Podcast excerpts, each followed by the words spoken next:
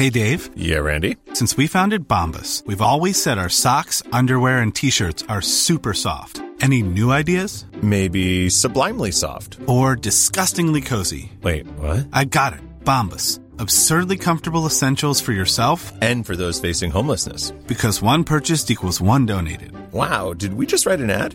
Yes. Bombas. Big comfort for everyone. Go to bombas.com slash ACAST and use code ACAST for 20% off your first purchase. Grant Blackley, your half year results have come out. Let's talk about COVID first. Was it solely responsible for all of that 16% drop in revenue? Yeah, I fundamentally believe it is, uh, Steve. Um, you know, there's been a sharp contraction at, uh, in the early days, uh, directly affected by COVID. Um, we were trading well before that time, and as you know, the audio market has been a very resilient uh, marketplace, and you know, a growing positive concern in terms of listeners. So the impact of COVID was sharp and deep, um, but pleasingly, what we've seen is quarter on quarter growth um, of some magnitude from really the advent of, of COVID into the you know first quarter of uh, the new fiscal year, and then a sharp improvement into the second quarter. So yes, it was directly affected by the sentiment um, and the direct impact, the closing of borders, the health crisis, uh, all brought about by this pandemic.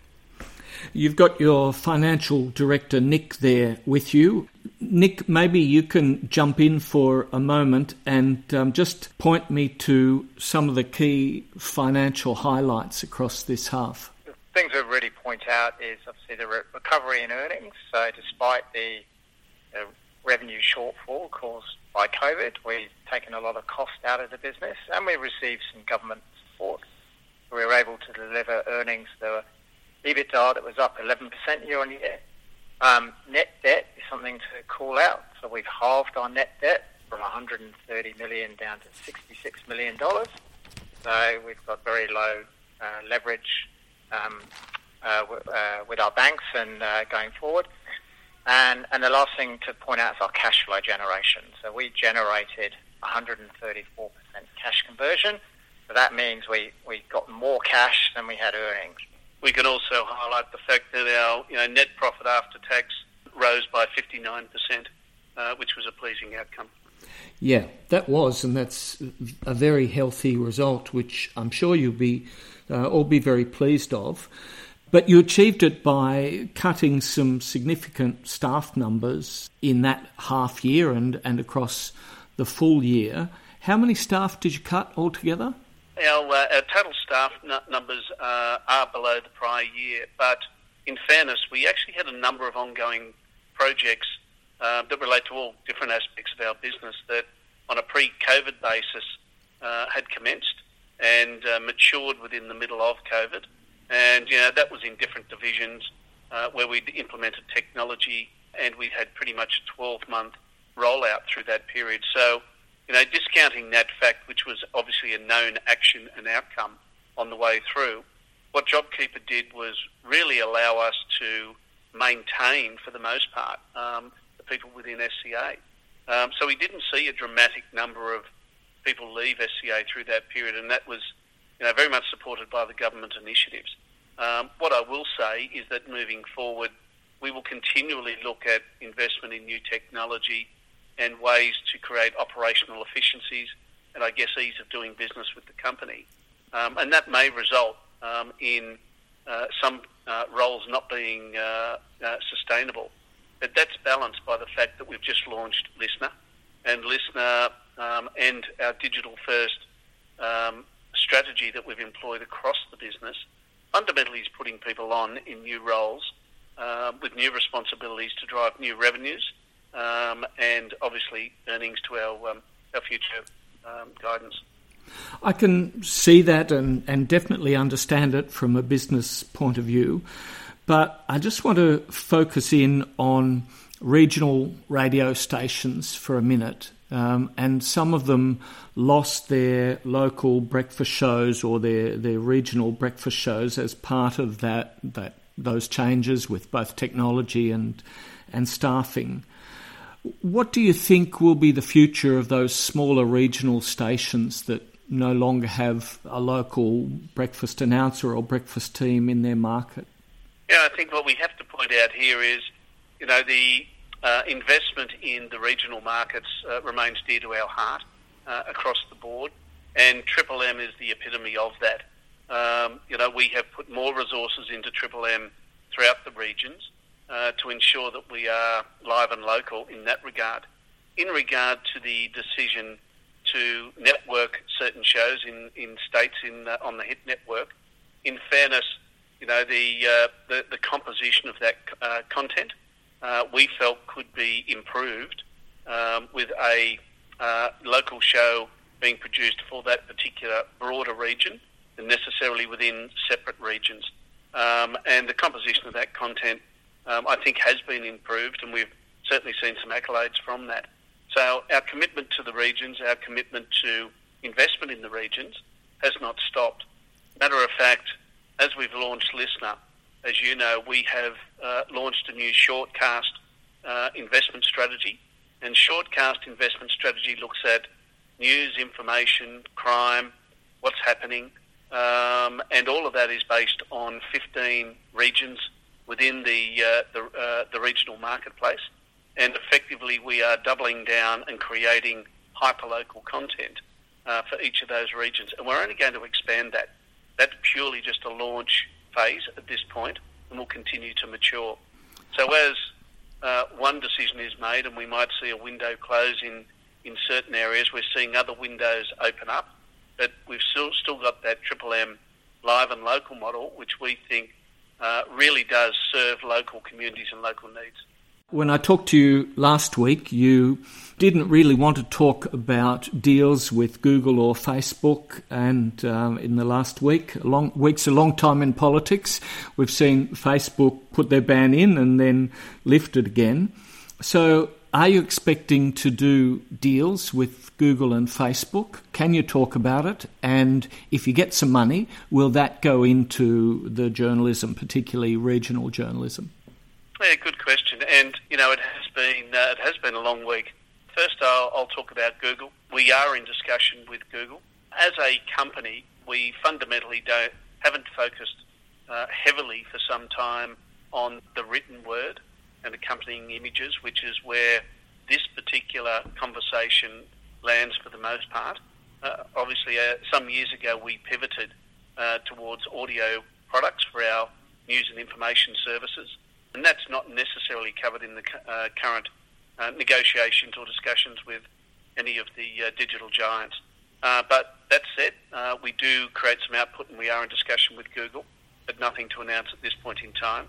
In relation to Facebook, yes, everything was suspended for all parties. Uh, we have re-engaged with Facebook and we're hopeful that, like Google, they recognise the value that we contribute. And I think SCA is in a unique position you know, we are delivering hyper-local content uh, across multiple markets that frankly is not being served by the national broadcasters. The only people serving that content at a local level uh, is really you know, companies like ACM who are doing it from a regional print-based publishing model. But everyone else is really doing a national model. So, you know, this is a fairly important and potent example of where the regions must be heard the region must be represented, and we're hopeful that both Google and Facebook recognise that. To answer your last question, any funds that come from that, yes, we look very closely at how we can reinvest that to actually further improve the services within the market to actually serve those local regions. Hey, I'm Ryan Reynolds. At Mint Mobile, we like to do the opposite of what Big Wireless does. They charge you a lot we charge you a little. So naturally, when they announced they'd be raising their prices due to inflation, we decided to deflate our prices due to not hating you. That's right. We're cutting the price of Mint Unlimited from $30 a month to just $15 a month. Give it a try at mintmobile.com slash switch. $45 up front for three months plus taxes and fees. Promo for new customers for limited time. Unlimited more than 40 gigabytes per month. Slows. Full terms at mintmobile.com. I think it's an interesting point you made about search, and I've talked about this, and uh, I totally agree. Search um, in search engines has mainly been text search, but I think that with the coming of podcasts, we're seeing search, including podcast searching now, specifically in Google. You can search for podcasts in one section of Google. And we're also seeing speech to text algorithms and artificial intelligence analyzing much more audio. So I do think that, you know, even though it may not be the focus now, I think that audio will become more prominent in search in the coming years. I think you're completely right, Stephen. It's certainly the pathway we identified some time ago. Um, you know, uh, we have relationships with a number of people on a technology front in terms of uh, conversion of audio back to text um, and vice versa. Um, so we're expanding our partnerships in that regard. Um, unfortunately, that's not necessarily a conversation for Google and Facebook at this time, but I think it will be in the future uh, because they have, you know, a, uh, a deep desire to have audio content on their platforms, as most platforms do. And, you know, respectfully, we are a very large contributor to that. So it's probably not a conversation for those two people at this point in time, but I have absolutely no doubt that it will be in the future. And secondly, it's a core part of our strategy as SCA to lead the digital audio market and fundamentally continue to supply uh, voice activated um, news, information, and entertainment to the marketplace. Can you see a time where, when somebody uploads their news bulletin in audio or some segments from their breakfast show, that your websites or your LiSTNR platform will automatically just add text to that? Yes, I can. And I think there's enough technology companies out there at this point in time that are, uh, you know, we're engaged with. And uh, we'd like to see, you know, zero latency on the way through, be honest uh, where we get to a point where you know the spoken word is you know um, in in parallel converted to text and uploaded. I think we're a little way away, but not far away. Um, and certainly, we've been testing and trialing a whole range of products uh, and partnerships, which I won't go into today. Uh, there is certainly more than uh, more than one or two that we're dealing with. Um, and I think, as you know, one I will talk about is SpokenLayer. Um, we have uh, a small equity investment and an exclusive arrangement uh, with SpokenLayer, and they're working with major publishers in the US and broadly around the world. And to that end, you know, they're performing that style of function. So we will continue to invest, and I think I think the world knows, and I think business and advertisers know that audio is becoming more prominent um, and more accepted um, component of our daily consumption. So, you know, we have to be at the forefront of that and provide that localism that international players can't necessarily uh, adopt uh, and certainly haven't adopted to date. We talked about the strategy behind LiSTNR last time we talked, but let's focus on the business model of that part of your business today since um, your announcements are all about finance. You ducked my question about how much uh, you were paying for copyright of the music services there. So I'll ask it again and I'll add one more. Um, how much have been the licensing savings um, that you used to have to pay to Podcast One? Uh, I'll still duck your first question. Fair uh, enough. You know, that's a commercial in confidence uh, conversation, but thank you for asking. Um, in relation to the second, as you know, we are cash flow positive at Podcast One after a, an initial investment of 5.1 million over a three-year period, um, and we achieved that ahead of our target, given the growth in premium content we supplied the market and the appetite for the market to pay uh, premium CPMs for that. Um, and we have a revenue sharing model with our uh, uh, content creators, so it's a win-win for both parties. So we will continue to build out that platform and we'll continue to share those rewards and the growth of you know audio consumption, particularly in, in this particular case, podcasting, uh, with those people that we partner with. What about 2Day FM breakfast? Um, what's your take on the, the first few weeks of it, and how do you think that will affect revenue, particularly national advertising revenue or Sydney based um, agency revenue? Yeah, we're, de- we're delighted with where we are with uh, a number of um, the shows that we've invested in, led by um, Sydney Breakfast, the hit. So, absolutely delighted. Uh, we we await obviously the results from Survey One. That said, um, we have seen very positive feedback through our pulse surveys that we operate as SCA uh, that goes into market through our um, insights community uh, to gain feedback. We've seen live streams go up, um, and we've seen caller feedback as well. So we've got three data points there that we look at uh, to help gauge, you know, the um, uh, the actual occurrence of what's occurring, and all of those are in the positive. Uh, as is the Marty Sheargold show in Melbourne. You know, we're transitioning from one show to a different show. Um, it is comedy-led show, unashamedly in this particular case. And the last thing is obviously over in Perth with the uh, the launch and announcement of a new Triple M station in Perth. Um, so what we're seeing there is very positive responses to uh, the content and the format. We're delighted to have the guys in the building fundamentally delivering a you know live and local show uh, for us. Their pedigree, uh, particularly with Hughesy and Ed, um, were strong performers on the network of Hit um, over many years, so they are seasoned. They are known properties, and the addition of Erin in Sydney, I think, has been very refreshing in that regard. So we have high hopes for that. Um, as ratings increase, which they inevitably will, um, we will arguably see a commensurate increase in demand uh, and inquiry, and uh, as a result, revenue. So I think all goes well at this point in time, and you know we will watch this over the next two to three surveys. Uh, but we've got uh, a, a reasonable amount of confidence that we'll start to see growth in those key economic formats. I was wondering now if you can report the ratio of the digital audio platforms, LiSTNR, your streaming uh, revenue that's coming from that path, compared with traditional metro and regional radio revenue. What's what's the ratio now, and what are you hoping it will be in the future?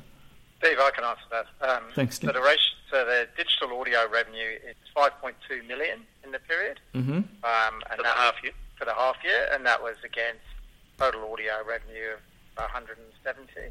So it's a small proportion at the moment, but it's growing rapidly. It grew 60% um, in the in the half year, year on year, and we expect to see that continue to make a, a larger and larger contribution. Yeah, and I think Steve, it's it's fair to say there is no LiSTNR revenue uh, in that at this point in time, um, but we you know naturally will see you know a, a dramatic increase in that in due course because LiSTNR is the aggregator um, of all of our content across um, our music, our live streams, um, our podcasting, and our new shortcasts on the way through. So it's its own ecosystem in its own right. And to that end, you know, we are building a scaled, personalised destination. And I firmly believe in that advertising-led strategy, as we have at this point, um, that fundamentally we will see you know, a scaled outcome, which will be very attractive to advertisers and in uh, the and last alike. in the So- last week or so, when you have been taking it out to agencies, um, what's their initial reaction? Are they excited? Extremely. Um, you know, we have spoken with um, the uh, all of the market, both here and abroad, to be honest, um, and the response has been overwhelmingly positive and supportive. Planning for your next trip? Elevate your travel style with Quince. Quince has all the jet setting essentials you'll want for your next getaway, like European linen, premium luggage options, buttery soft Italian leather bags, and so much more. And is all priced at 50 to 80% less than similar brands. Plus, Quince only works with factories that use safe and ethical manufacturing practices. Pack your bags with high-quality essentials you'll be wearing for vacations to come with Quince. Go to quince.com slash pack for free shipping and 365-day returns.